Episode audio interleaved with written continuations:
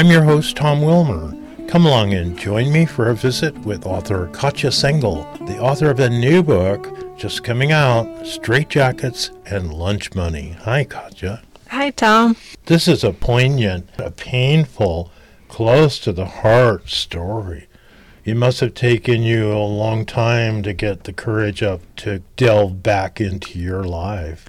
Yeah, it actually, it started, I joke it's the first book I ever wrote and the last one, most recent, because I started it back when I first started doing creative writing in college. Mm-hmm. And then I put it away for decades and came back at it much more recently. Interesting.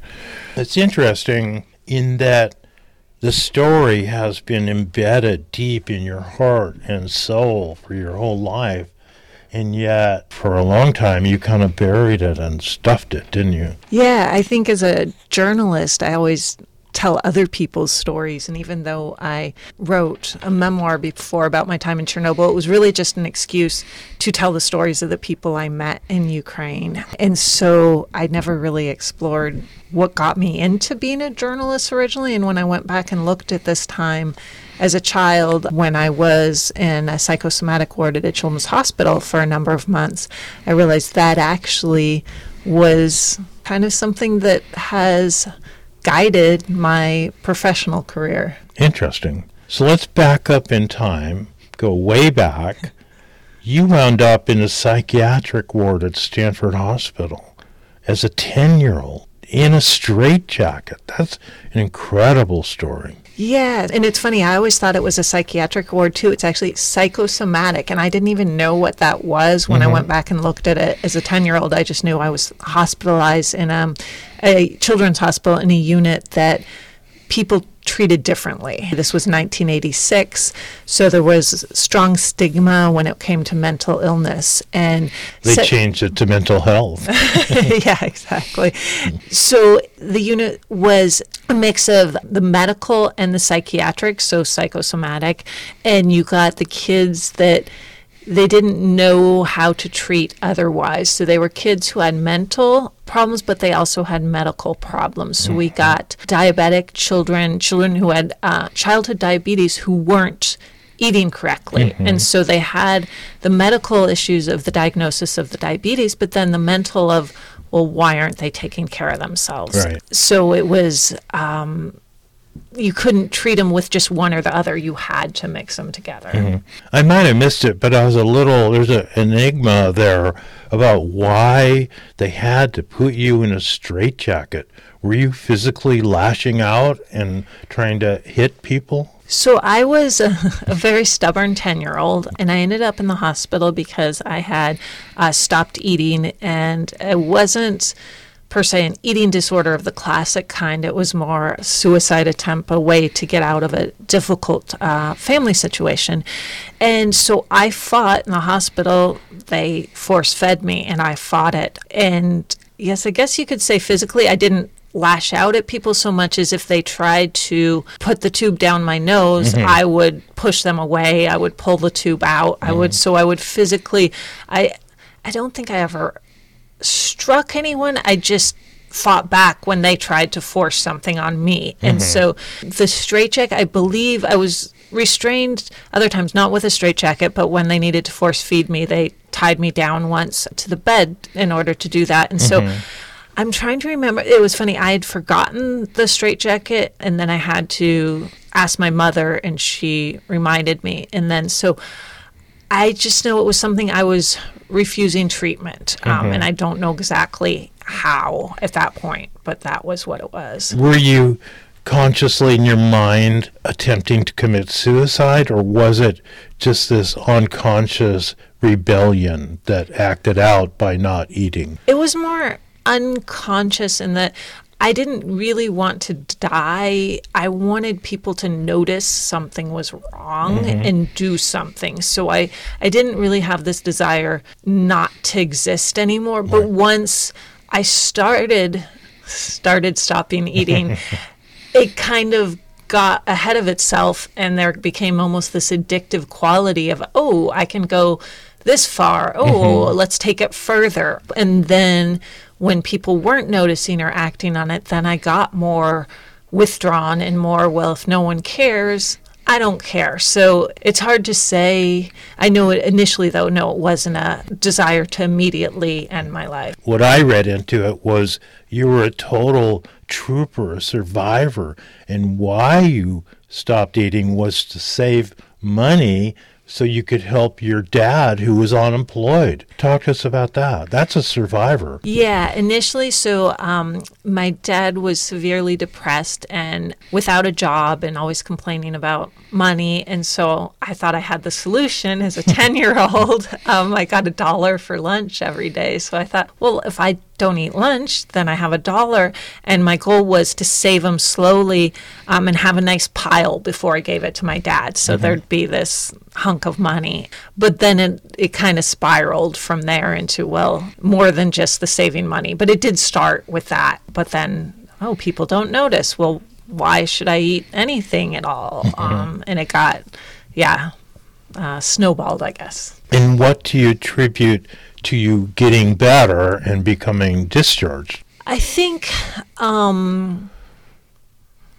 it was a slow process. I think some of it was, and even after I was discharged, there were still a continual fight with certain things, but there was people finally adults were listening to me a little bit and trying to fix the living situation, and I guess also the time at the hospital, I started to meet other kids too, and there was one point I realized some of those kids were probably going to some of them were going to die, and some were going to get better, and some were going to be institutionalized for much of their lives, and I didn't want to be in an institution for most of my life, and I didn't really want to die. So my choice was that was the only other option, is to start trying to get better. So you turned yourself around ultimately. I think so, but it was also a battle. I mean, even after I got out, I'd have setbacks and things, and later I think I kind of had definitely still dealt with depression from that, and so I would say medication has helped with that, and then therapy on and off over the years and stuff. So not all on my own at all, no, but I think it has to be in the end the person who decides. Right. So the intervening 20 years or so, you did a good job of stuffing and burying a lot of those experiences that you went to. And there was a moment in Oakland when you were with incarcerated teenagers where you all of a sudden painfully flashed back and things started bubbling up and surfacing. Talk to us about that. Yeah, I did. It was weird because I totally did bury it. I switched schools when I finally got out. I didn't want to talk about what happened or acknowledge that at all. It was still there in some places because in my writing in college it came out. And then I'd always had this desire to kind of mentor kids who were struggling. And I'd actually wanted to volunteer at a hospital at one point, but it is psychosomatic or just psychiatric ward. And it was too complicated. I wouldn't be allowed. So I looked at volunteering at a youth detention facility in the Bay Area. I learned about this program. It still exists, The Beat Within, where they produce their own publication, and it has poetry, it has short stories, it has art, and so I decided to volunteer for that. And so once a week we'd go in, and there'd be different units we'd go to, and there was one actually with kids who had I forget what they termed it, but basically mental health issues. And then there was the max unit with the really severe case and the different things. And so I'd been doing that, I don't know, several months or so. And we'd be interrupted sometimes they'd have to lock them down because there was a fight or something. And one night, one of the kids, and he was one of the younger ones, probably I think about 12 years old or so, and he was put in a straitjacket. And I saw that, and it really, really bothered me. And I'd seen a lot while I was there. I'd seen the kids locked up. You know, I mean, there are a lot of things to bother you. was the memory of you being in a straitjacket at that moment in time, had it been suppressed, and that's what brought it back to the surface? I think so, because I had no idea why I was so upset by this kid being in a straitjacket, because I did not remember that. And I actually afterwards, I called my mom and I said, Mom, was I ever in a straitjacket? And she's the one who told me. Mm-hmm. And then I started kind of remembering it. But yeah, no, it wasn't something. And I just couldn't understand why it was so upsetting to see this kid. I mean, it's an upsetting thing to see, but no matter what. Yeah. I'd seen a lot of upsetting things as a journalist and just working there in general. And it just didn't match my level of upset for that. Yeah. And so that was when she told me. And then I kind of remembered, but it still wasn't, it's hard for me to fully remember that. I kind of see it almost from outside myself. So at some point you decided to chronicle that whole episode in your life. Was it out of catharsis? What spurred that? I think for me it was, I felt to understand my work and my life, I kind of had to revisit this, and also to understand I was in there more than 100 days and I wanted to understand the treatment, because I knew what I felt as a kid, but I didn't understand the reasoning behind it. And I think what they thought they were going to achieve. Yeah. And as a journalist, you're always trying to understand things. So you even sought out some of the employees, right? Years later. I sought out the psychiatrist who was the main... There was a main pediatrician over the unit and a main psychiatrist, and I sought both of them out. And then I sought out some of the counselors who had worked with me. I really...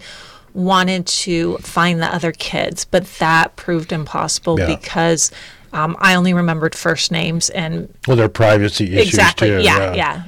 And so I was able to, and... What did you learn by talking to the therapist? It was fascinating, especially with the main doctor, Dr. Hans Steiner, who unfortunately... passed away. I got to talk with him, but just before the book came out, he passed away. And he was really...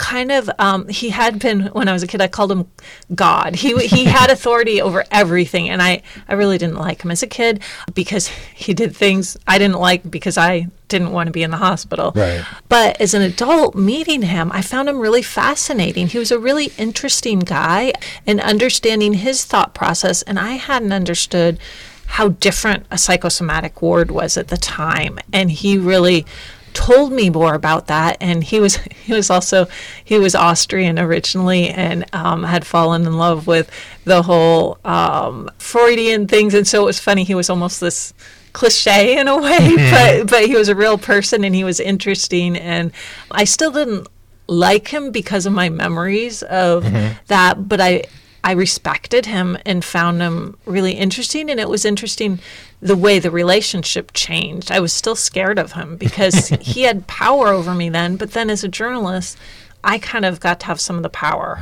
So I think that was really nice for me, not to be the...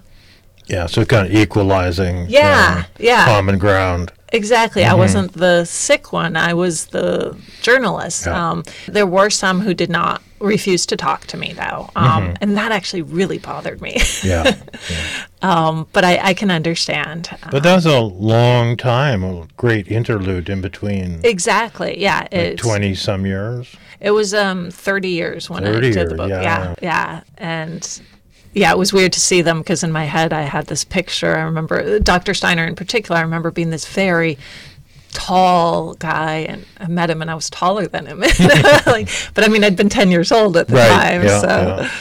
It was. So, healing process, you were discharged, and then how did the journey go? Up and down. I definitely had, there were times I still refused to eat, and my mom and stepdad actually held me down and used a turkey baster to this day, I really can't stand turkey basters. And so take that off the Christmas list. I'm hoping this doesn't run right around Thanksgiving. There was definitely tough love. She was going to make sure I didn't end up back in the hospital, and I never did on a long stay. I did definitely have times I needed medical attention. I did find Zoloft, the medication, to be really helpful for me. And over the years, I try and go off it every once in a while, and it never goes well. So they're definitely ups and downs. Sports for me became a coping mechanism. It was like, and they say that happens with eating disorders, and it became almost like another addiction. You get just compulsive about something, but at least it was sports over eating. Well, you have endorphins kicking in, which are ameliorating feelings, so it's a healthier thing, but it can also still be. So, and then writing, I think, helped a lot, too. So this process of you going back and opening up the wounds and revisiting, was it healing for you in a very powerful way? It's strange because people ask that, and it was really, really hard. And when I was finishing the book, I was actually in a really, really bad place because I'd kind of gone too deep into going back. But now, especially when I've heard from people, I've done a couple events, and I hear from people who say, people are really impacted by it. And I think a lot of people are impacted by it. And I think because a lot of people relate it to different, not just, they relate it to maybe addictions with alcohol, drug, different things. They see a voice for it, and especially with the kids. And I hear from people who say that child voice, because it's written in two voices, me as an adult and me as the 10-year-old, they say it helps them understand more. Kids, and then also Lots of people have bought it for their therapists, which for me is a big compliment because it means I must be expressing something they maybe aren't able to say, but they think the therapist would understand, or I'm helping that. So that actually has been really, I guess, rewarding for me, I think. But I can't say it's been incredibly, it's something I felt like I needed to write, but I can't say I've enjoyed it or it's been helpful or anything. Really? Yeah. It's funny with my books are like that, though. It's like I feel like I need to write them. I can't explain exactly why I feel I need to write them or if I think... Do you think maybe it's like putting things in order and making sense of your journey? Maybe. Or it's something I just feel like people need to pay attention to. And that's not always a happy thing that they need to pay attention to. It's just something I think that needs to be said and needs to be out there. And I do think, like I said, it's been helpful when I hear from people like that and stuff, but it's also brought up a lot of, it was, one of my aunts said, it was a great book and heartbreaking at the same time. So there's a lot of pain it still deals with. And so, yeah. Interesting. Well, it captivated me, I'll tell you. Thanks. It's one of those books you can't put down. To learn more about Katya's world? Yeah, my website probably, it's just my name, KatyaCengel.com, and I do a lot of my journalism stories up there and events and book signings when I have those, and I have a couple in the local area, San Luis Obispo area, that'll be in January. Very cool. In Bay Area? I did some already, but I hope to do some more in the spring probably.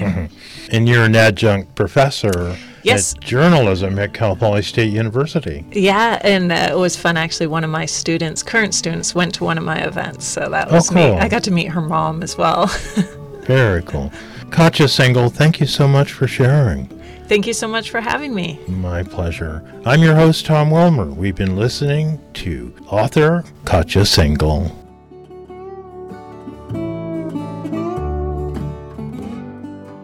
The intro and outro underbed music in this show was performed by four-time Grammy Award-winning musician David Holt, and the cut is called Sarah Jane's Tune.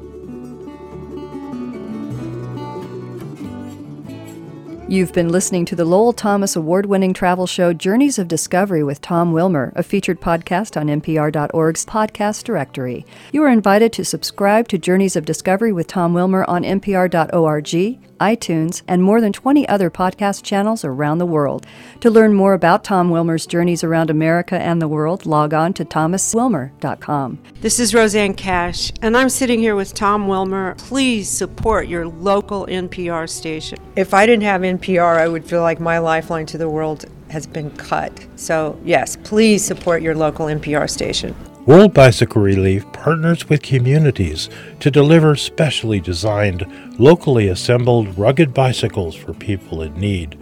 Nearly 1 billion people in rural regions of the world live in communities far from the nearest paved road, walking miles every day just to survive.